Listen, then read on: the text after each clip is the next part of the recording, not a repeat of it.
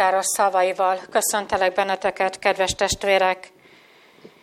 Uram Istenem, hozzád kiáltottam, és Te meggyógyítottál engem. Uram, felhoztad a seolból az én lelkemet, fölélesztettél a sírba közül. Zengedezzetek az Úrnak ti hívei, dicsőítsétek szent emlékezetét, mert csak pillanatig tart haragja, de élethossziglan jó akarata. Este bánat száll be hozzánk, reggelre öröm. Kegyelem nékünk és békesség Istentől, ami atyánktól, és ami Urunktól, az Úr Jézus Krisztustól. Amen. Hallgassátok meg, kedves testvérek, Istennek hozzánk szóló igéjét, úgy, amint írva található az Ézsaiás próféta könyve 28. fejezetének 14. és következő verseiben. Míg Istennek igéjét olvasom, leülve hallgassátok figyelmes szívvel. Ézsaiás próféta könyve 28. fejezetének 14. és következő verseiben így szólít meg bennünket Urunknak élőgéje. Ezért halljátok az Úrnak beszédét, csúfoló férfiak, akik uralkodtok-e népen, amely Jeruzsálemben lakik. Mert így szóltok, Frédjet kötöttünk a halállal, a meg szövetséget csináltunk, az ostorozó áradat, ha jő, nem ér el minket, mert a hazugságot választók oltalmunkul, és csalásban rejtezénk el. Ezért így szól az Úristen. Én és Sionban egy követ tettem le, egy próba követ, drága követ, erős alappal, aki benne hisz, az nem fut. És a jogosságot mérőkötélé tevém, és az igazságot színelővé, és jég söpri el a hazugság oltalmát, és vizek ragadják el a rejteket. És eltöröltetik a halállal való frigyetek, és a sérrel való szövetségtek meg nem áll, az ostorozó áradat, ha eljő, eltapott titeket. És ahányszor eljő, elragad titeket, mert minden reggel eljő, nappal és éjszaka, borzalom megértetni a tanítást. Mert rövid lesz az ágy, hogy benne kinyújtózhassék, és a takaró szűk lesz az elrejtőzéskor. Mert mint a Perázim hegyén felkel az Úr, és mint Gibeon völgyében megharagszik, hogy megtegye munkáját, amely szokatlan lesz, és hogy cselekedje dolgát, amely hallatlan lesz. És most ne csúfolódjatok, hogy köteleitek szorosabbak ne legyenek, mert elvégzett pusztítást hallottam az Úrtól, a seregek urától az egész föld felett. Vegyétek füleitekbe, és halljátok szavam. Figyeljetek, és hallgassátok beszédem. Hát mindig szánté a szántó, hogy vessen, és barázdálja és boronálja éjföldét.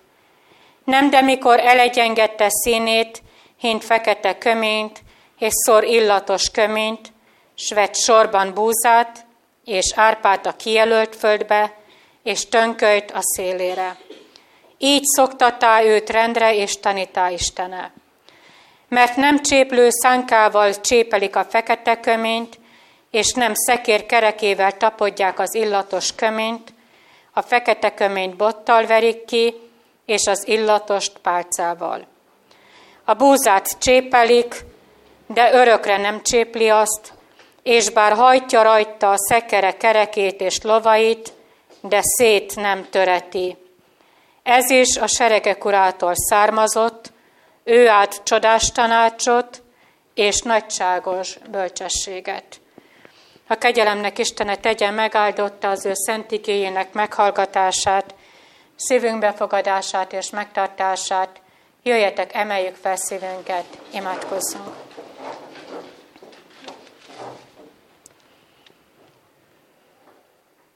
Urunk, köszönjük néked a kegyelmi időt. Köszönjük néked, Urunk, ezt a mai napot, amelyben önmagadhoz hívtál, bűnbánatra, csendességre, megtérésre hívtál, és megtérésre hívsz bennünket. Urunk, megvalljuk néked, hogy olyan sokszor már elindultunk feléd, és olyan sokszor elfogadtuk a te általad felkínált drága szövetséget, de hányszor és hányszor elszakítottuk, összetéptük, eltapostuk, és mások felé, más dolgok felé nyújtottuk ki a kezünket, és kötöttünk velük szövetséget. De érezzük, Urunk, hogy valaki hiányzik a mi életünkből.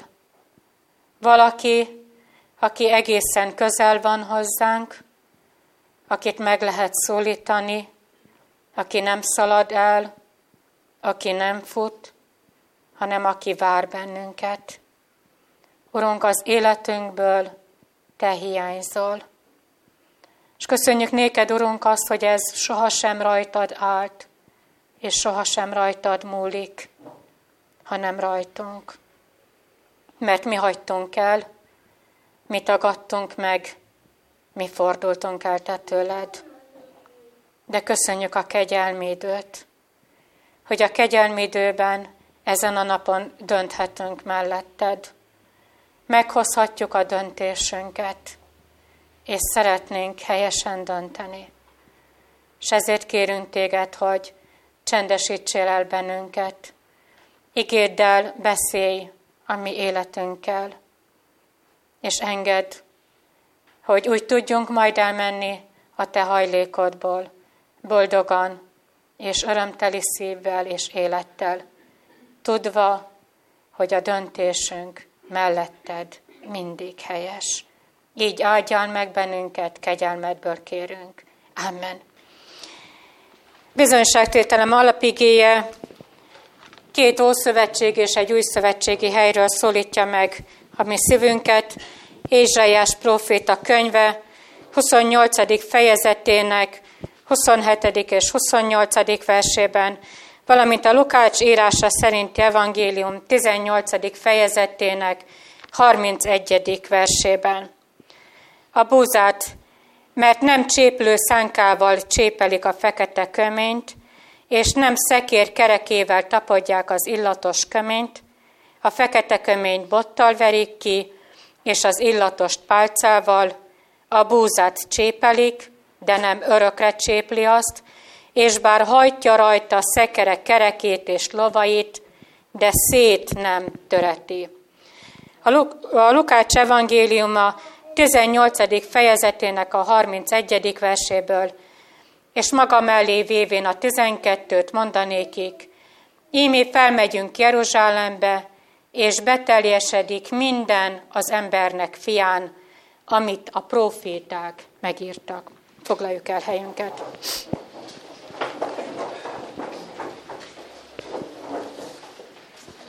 Kedves testvérek, mielőtt a három pontra kitérnénk, Szeretnék egy rövid kis bevezetőt mondani ahhoz, hogy megértsük Istennek az igéjét. Ézsaiás könyve, hogyha végig olvassuk, akkor rádöbbenünk arra, hogy nagyon-nagyon kemény. Ézsaiás könyvében Istennek az igéje.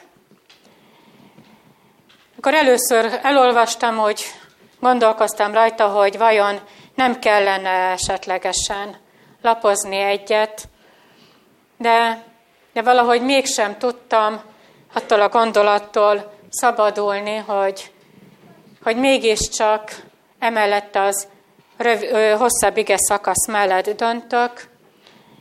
Isten úgy rám, neheztett, rám nehezítette ezt, a, ezt az igét, amelyik elhiszem, de Isten igéje is írja, hogy nagyon-nagyon nehéz, nehezen magyarázható.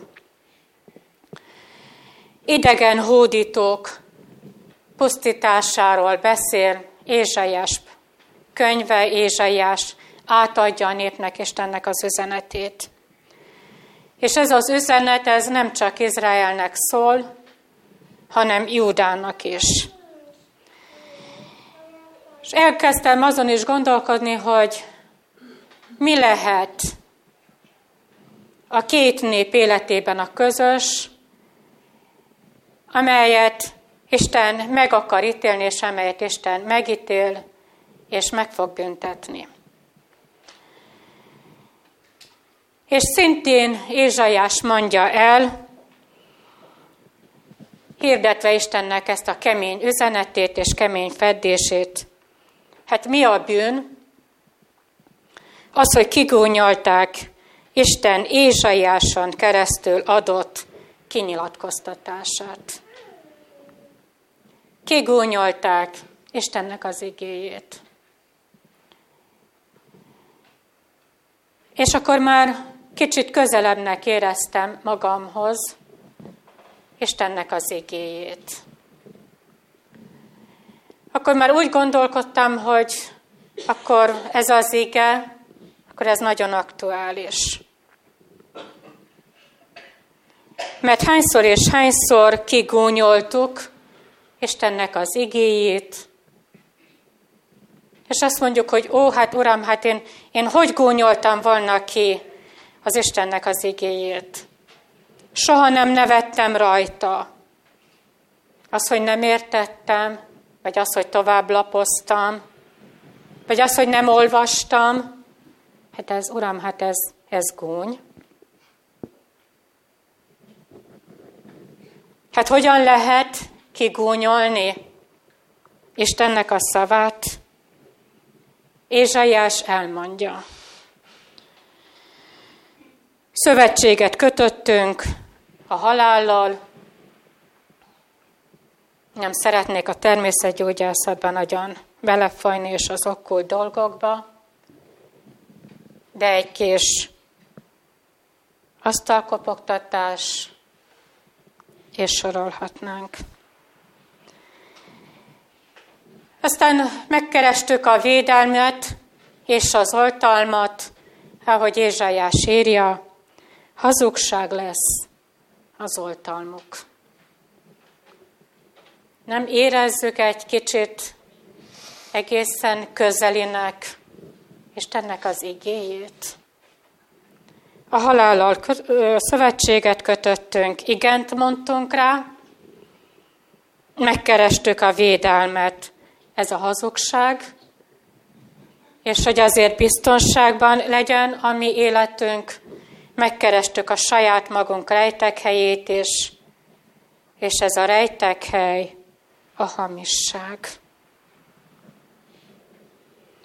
Ezt tette Izrael népe, a választott nép, ezt tette Júda népe, és hogy kérdezzem meg tőled, drága testvérem, de legelőször önmagamat, nem tettem ugyanezt én is?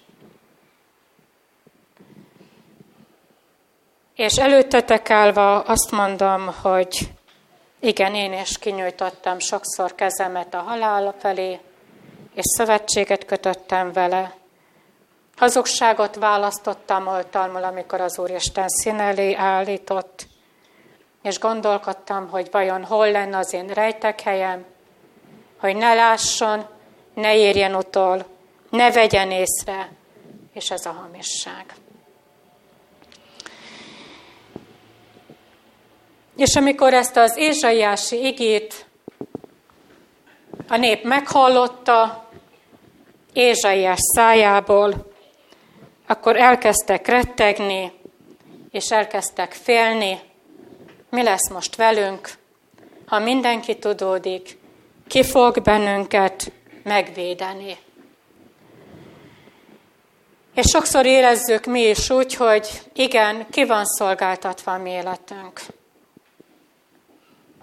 Mi választottuk, nem az Úristen taszított oda bennünket. Ezt a kiszolgáltatott helyzetet, ezt mi választottuk. És félünk és rettegünk, hogy ki fog bennünket megvédeni.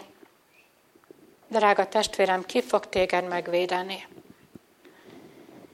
Az okkult istenek felsorakoznak a hátad mögött, az asztalkopogtatásodnak, az asztal fedele fog téged megvédeni? Ki fog téged megvédeni? Mert az ember mégiscsak fél, és mégiscsak retteg, és mi minnyáján védelemre szorulunk. De ennek az ítéletnek, amelyik eljön, mert elvégzett dolog, Ézsaiás mondja a népnek, ennek az ítéletnek azért mégiscsak van célja, és egyetlen egy célja van, az, hogy ezt a népet megtisztítsa. Ezért van az ítélet. Cséplik a gabonát, bottal verik a kaprot, pálcával a köményt. Nem tudom, hogy ki hogyan jött el Isten hajlékába, pár emberrel találkoztam. Volt, aki mosolygott és látszólag boldog volt.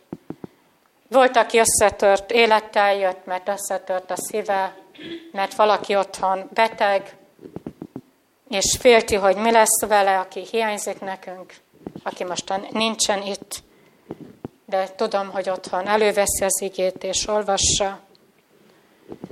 Van, akinek arra van szüksége, hogy csépeljék, van, akinek arra van szüksége, hogy az Ura botját emelje fel, és valakinek arra van csak szüksége, hogy a pálcát emelje fel. És megkérdezzük, hogy miért nem szeret az Isten? Hát ha felemeli az ő cséplő szeretetét, ha felemeli a botjának a szeretetét, és ha felemeli a pálcájának a szeretetét, akkor nem szeret az Isten. De szeret. És miért emeli fel akkor mégis? Azért, mert szeret. Azért, mert meg akar tisztítani. Azért, mert nem szeretné, ha az életed és az életem a kárhozatba jutna. Lehet, hogy egy kicsit hosszú volt ez a bevezetőd ahhoz, hogy megértsük ezt a három pontot és a három gondolatot. Úgy éreztem, hogy erre szükség van, hogy ezt elmondjam. Először arról szeretnék bizonyságot tenni, hogy valamit törni kell. Második gondolatban így lesz majd előttünk Isten igéje, hogy szét nem töri. És a harmadikban azt fogjuk meglátni, amikor valakit helyetted törnek. Hát haladjunk akkor szépen sorjába. Törni kell. Nem szeretnék mezőgazdasági előadást tartani, mert nem nagyon szerettem sohasem a, a, sem az ásás, sem a kapálást. Kapálni rosszul kapálok, állítólag egészen fordítva, mint ahogyan a normális emberek kapálnak. Ásni nem szeretek, nem, nem tudok, gerebjézni sem, sem nagyon szeretek. De laktam falun, laktunk falun, és, és tudom, hogy, hogy ezeket a dolgokat nem csak a nagyobb területen kell elvégezni, így tavasszal, vagy pedig ősszel, hanem a kiskertben, és amikor virágos hagymáinkat elültetjük, vagy éppen egy-egy sor sárgarépát, vagy petrezselymet elszórunk, tudjuk azt, hogy először a földet meg kell tisztítani, de azt is tudom, hogy fel kell ásni, aztán a magot bele kell vetni, a magot meg kell taposni egy kicsit, na, nem nagyon, egy kicsit azért, hogy, hogy az benne maradjon, hogy nehogy a szél kifújja belőle, vagy pedig a galambok nehogy esetlegesen a magokat elhordják. Ilyenkor úgy eszünkbe jut Jézusnak a példázata a magvetőről. És én belegondoltam, hogy,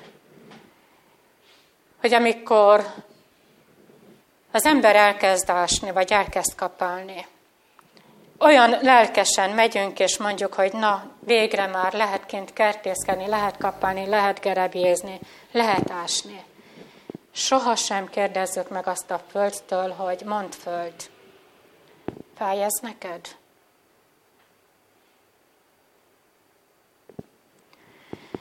Sőt, azt hallottam, hogy az a jó ásás, és akkor van talán eredményes aratásnak az egyik feltétel az, hogyha jó mélyen ásunk. Ha a dudvát és a gazt, vagy ami benne van, azt minél mélyebbről felhozzuk. És az, aki a traktorral ül, és, és elkezd a nagyobb területeket szántani, sohasem kérdezi meg azt a földtől, hogy mond föld, fáj ez neked? Nem kellene egy kicsikét azt az ekevasat fentebb venni?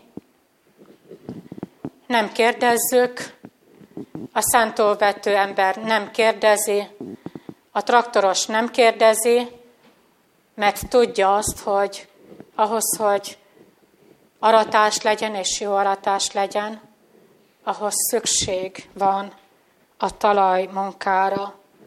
Törni kell a földet. És milyen az a föld, amit felszántanak? Nagyon-nagyon kemény. Azt hiszem, hogy most, hogyha bármelyikünk is azt mondaná, hogy hazamegy és kipróbálja, hogy hogyan lehet otthon ásni, akkor azt mondaná, hogy felesleges, semmi értelme. Az ásót nem tudom a földbe belehelyezni. Nem csak a földnek kell törni az ekevas alatt, hanem a magnak is. És azt mondjuk, hogy mi a mag? Vagy talán helyesebb lenne, hogy feltenne a kérdést, hogy ki a mag. A mag az a mi életünk. De helyesebb azt mondani, hogy ez a mi énünk. És milyen ez az én? Milyen ez a mag? Kemény? Vagy már egészen csonthéjas? Ha a földbe kerül, mi lesz belőle? Növény? Termés? Lesz belőle aratás? És első gondolatunk az így hangzott, hogy törni kell. Hát, Uram, még az én életemet is. Még az én énemet is törnöd kell. Igen, törni.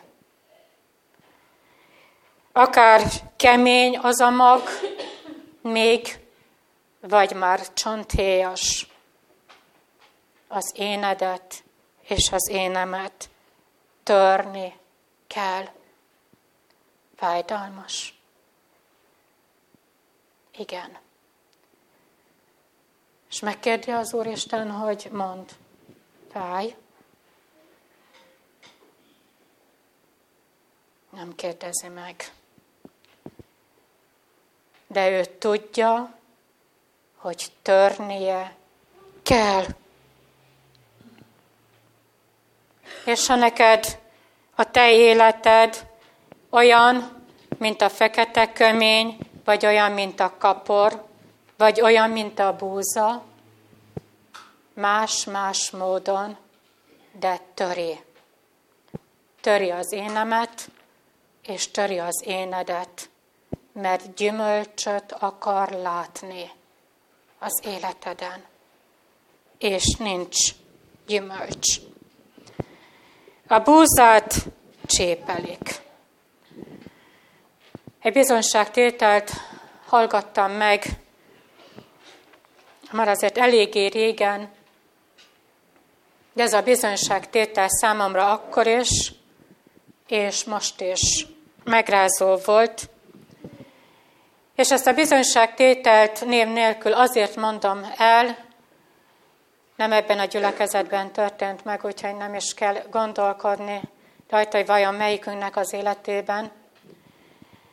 Mert ez az édesanyja elmondja, hogy az ő élete két malom között örlődött, és egyszer a két malomkő összeért.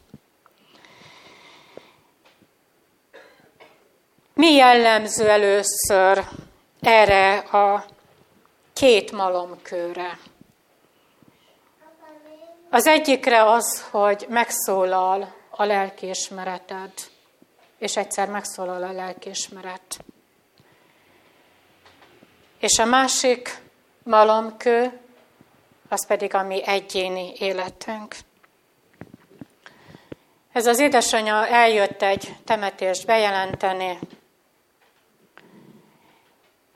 Egyetlen egy szem gyermekét kellett eltemessük.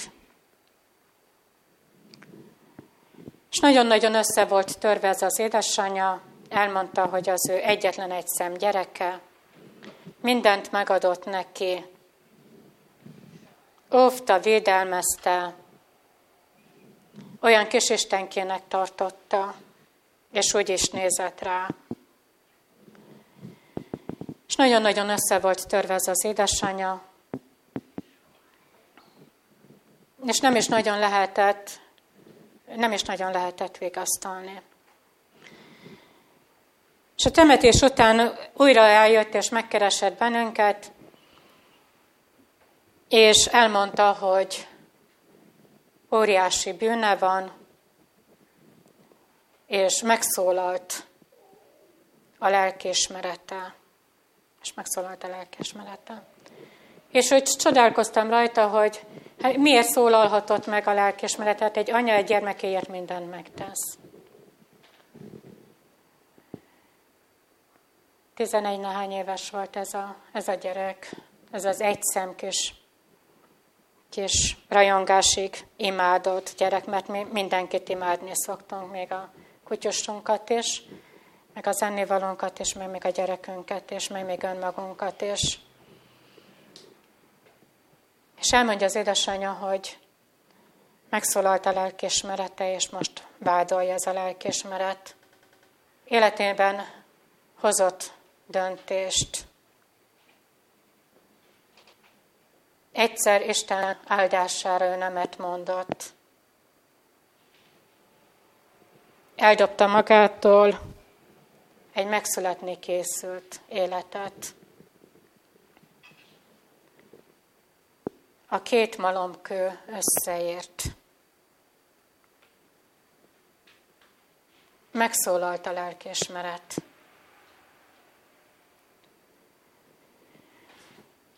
Nehéz volt azt mondani neki, hogy még erre is van bocsánat.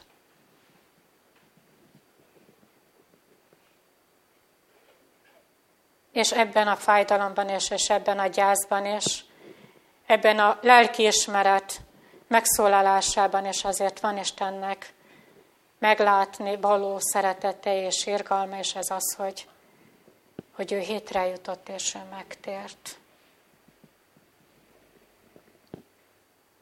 Letette a bűnét a kereszt alatt. Sokszor hozott döntéseket erre a nem kívánt terhességére, és ő nemet mondott. Jézus hívó szavára, amikor számtalanszor kereste az ő életét, nemet mondott. De most a teljes összeroppanásnak a szélén nem tudott Jézus hívására nemet mondani. És Jézus, drága testvérem, hív téged. Én nem tudom, hogy hány centi van még a két malomkő között, amelyben malomszem, búzaszemként ott van a te életed.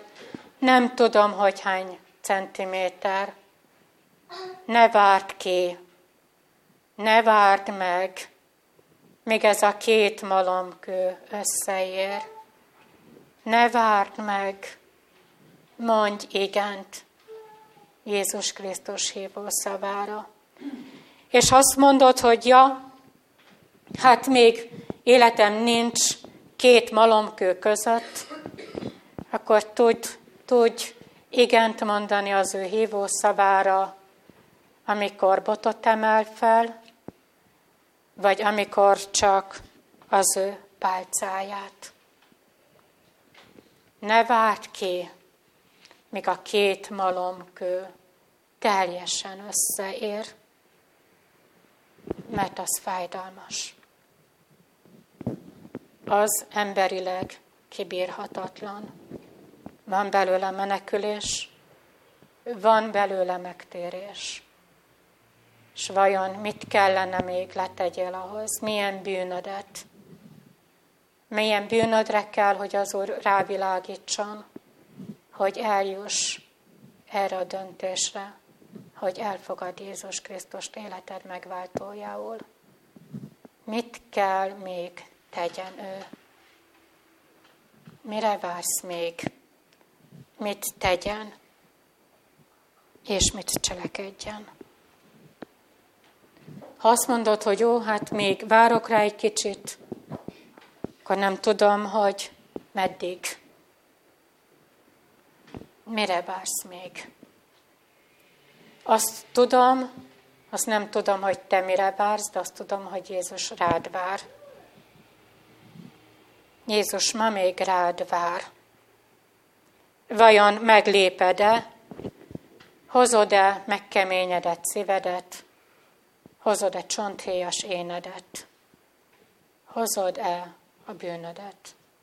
Vagy vársz még? Mire? És ugye ez volt a második gondolatunk, hogy szét nem töri, az anya életben maradt, hitre jutott, és ma már boldog. És így érkezünk el ahhoz a ponthoz és ahhoz a gondolathoz, ami segít téged arra, hogy ne várakozzál tovább, hanem tudj dönteni. Amikor valaki helyetted összetöröttetik. Jézus elmondott az ő tanítványainak mindent. Elmondta azt, hogy megcsófoltatik, elmondta azt, hogy megostorozzák, elmondják azt, hogy megölik. És ő az egyetlen egy valaki, akinek nincs kemény burok az ő egész életén, és mégis helyetted törik. Nincs egyetlen egy ember sem, aki felemelni a szavát, nincs egyetlen egy ember sem, aki azt mondaná, hogy ne tedd, se a tanítványok hol vannak, se a meggyógyult emberek, senki nincs. Megkérdezzük, hogy ha rajta nincs kemény burok, amit le kelljen törni, akkor mit tör rajta az Isten? Mit tör rajta az Isten? Drága testvérem, jövő héten talán jobban megérted, ha az Úr éltet, és eljössz a kegyelem asztalához. Törik a bűnöd, és a bűnöm. Csonthéjas éned, töri az Isten. Nem rajtad, mert téged szeret, hanem rajta, az ő egyszülött fián. És azt mondjuk, hogy na de hát Uram, hát érzem én a te botodat, érzem én a te pálcádat, vagy vesződet, sokszor érzem, hogy benne vagyok abban a malomkőbe, hát akkor engem is törsz, engem is csépelsz, engem is rostálsz, azt nem mondta, hogy nem teszi. Ő azt mondja, hogy amit én veled, teszek, az az én szabadításom, az én kegyelmem és az én szeretetem. De értsd meg, drága testvérem, hogy amit Isten az ő egyszülött fiával, Jézus Krisztussal miattad, helyetted és érettettet, az ítélet. Az ítélet és nem csak elkezdi töregetni, hanem össze is töri. Emberek elhagyják, tanítványai, barátai, És most megint közel érkezünk önmagunkhoz, és mi is. És mi is. És eszembe jut, hogy Jézus hányszor beszélt arról, hogy én és az Atya egy vagyok. Hányszor mondta azt, hogy aki engem látott, látta az Atyát. Ő egy volt az Atyával, én és az Atya egy vagyunk. És mit mond itt a Golgotai kereszten? Amikor Isten töri és eltöri az ő életét, mit mond? Én Istenem, én Istenem, miért hagytál el enged? Az atya elfordítja a tekintetét, amikor miattad, helyetted és éretted eltöretik az egyszülött fiúnak, a szentnek, a tisztának az élete. Nem mondja azt, hogy én atyám, miért hagytál el engemet. Nem mondja azt, hogy atyám, szabadítsál meg engemet, és mentsél meg. Hozzad a angyaloknak légió seregeit, hogy szabaduljak meg, szállítsál le a keresztről. Nem mond semmit. Csak azt mondja, hogy én Istenem, én Istenem. De neked, drága testvérem, és nekem ezt sohasem kell mondani. Akkor sem, amikor érzed a botot, akkor sem, amikor érzed a pálcát, vagy amikor ott van az életed a két malomkő között. Mi marad a kereszten? Amikor ez a két malomkő ennek a édesanyának az életében összeért, akkor lett egy új élet, egy átadott és megmentett élet, lett liszt. Lett liszt. Mi marad a kereszten, a megteretés után? Egy darab kenyér. Egy darabka kenyér. Amit ha Isten éltet, mához egy hétre magadhoz vehetsz egy darabka kenyér. Mit mond Jézus?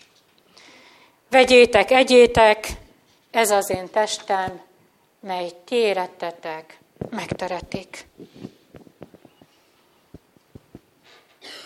És hogyha nagyon őszinték vagyunk, és őszintén állunk meg az Úr előtt, akkor ezért nekünk hálát kell tudni adni. És hogyan lehet hálát adni? Úgy, hogy fizetek. Úgyhogy megszaggatom a ruhámat. Úgyhogy zsákruhát öltök magamra. Úgyhogy nem eszek és nem iszok, koplalok. Nem. De mégiscsak fizetned kellene, és fizetnem kéne. Mivel? Átadott élettel. Egy átadott élettel.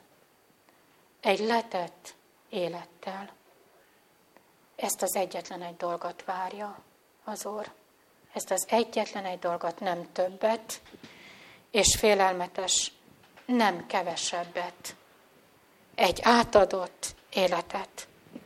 Mert ami velem történik, és ami veled történik, az kegyelem, de ami vele történt, ott a Golgotai kereszten, az volt az ítélet.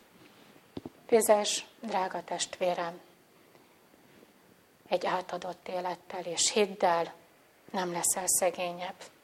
Nem leszel szegényebb. Meggazdagodva, megtisztítva visszakapod az életedet, és egy megtisztított élettel tudod dicsőíteni és magasztalni az Urat akkor is, ha botját érzed, ha pálcáját érzed, vagy két malomkő között örlődik az életed. Volt amit törni kellett, volt, ami szét nem törik, csak a haja válik le, és volt valaki, akinek az élete helyetted összetörettetett azért, hogy neked életet legyen. Amen. Imádkozom. Urunk, köszönjük neked, hogy te mindent elvégeztél. Bocsáss meg, hogyha nagyon sokszor mi ezt nem tudtuk értékelni, és nem akartok értékelni. Bocsáss meg, amikor hívtál bennünket, és éreztük, hogy egészen közel vagy a mi életünkhöz, hogy a szívünk ajtaján zörgetsz. Éreztük és tudtuk, hogy még ránk vársz, hogy azért nincs vége a mi életünknek, mert még várod az életünket, várod a döntésünket. Bocsásd meg, olyan helytelenül döntöttünk, kitoltuk az időt, halogattuk. Talán még vártunk jeleket és csodákat, pedig te mindent elvégeztél, te mindent odaadtál, te mindenről lemondtál, és várod a fizetséget, az életünket. Azt az életet, amelyet te tőled kaptunk, amelyik bűnös, amelyik kegyelemre szorul, amelyik összetört élet, várod ezt az életet. Azt az életet várod, Urunk, ami, amelyik életet olyan sokszor mi saját magunk sem szeretünk. Azt az életet várod, akit senki sem szeret. Bennünket. Mert te szeretsz. Mert te mindent odaadtál. Mindenről lemondtál. Nem kellünk mi, Uram, senkinek sem, de köszönjük, hogy neked kellünk. Nem szeret itt ezen a földön bennünket senki sem, de köszönjük, hogy te szeretsz. Ezen a földön senki sem tudja feláldozni az életét, érettünk, de te engedted, hogy a kereszten a te életed összetörjön. Urunk, köszönjük néked ezt a kimondhatatlan ajándékot. Köszönjük néked, hogy úgy jöhetünk te hozzád, hogy tudjuk, hogy aki hozzád tér, annak új élete van. Egy megváltott, egy átadott, egy boldog élet. Urunk, ebben a csendben szeretnénk aláírni azt a szerződést, amelyet Te aláírtál ott a Golgotai kereszten, amelyet nem kell elolvasni, mert mindent tudunk, mindent hallottunk. Uram, aláírjuk ezt a szerződést. Nem tudjuk lepecsételni, de a te véred elég pecsét arra, hogy ez a szerződés ez hiteles legyen. Uram, bármennyire is reszket a kezünk, vagy talán nem tudunk úgy írni, segíts, hogy a nevünket oda tudjuk írni, és így fogadj el bennünket. Kegyelmedből kérünk. Amen. Mi atyánk, ki vagy a mennyekben, szenteltessék meg a te neved, jöjjön el a te országod, legyen meg a te akaratod, mint a mennyben, hogy a földön is. Ami mindennapi kenyerünket add meg nékünk ma, és bocsásd meg a mi védkeinket, miképpen mi is megbocsátunk az ellenünk védkezőknek. És ne védj minket kísértésbe, de szabadíts meg minket a gonosztól, mert Tiéd az ország, a hatalom és a dicsőség mindörökké. Amen. Áldjon meg téged az Úr, és őrizzen meg téged. Ragyogtassa rád orcáját az Úr, és könyörüljön rajtad. Fordítsa feléd orcáját az Úr, és adjon neked békességet. Amen.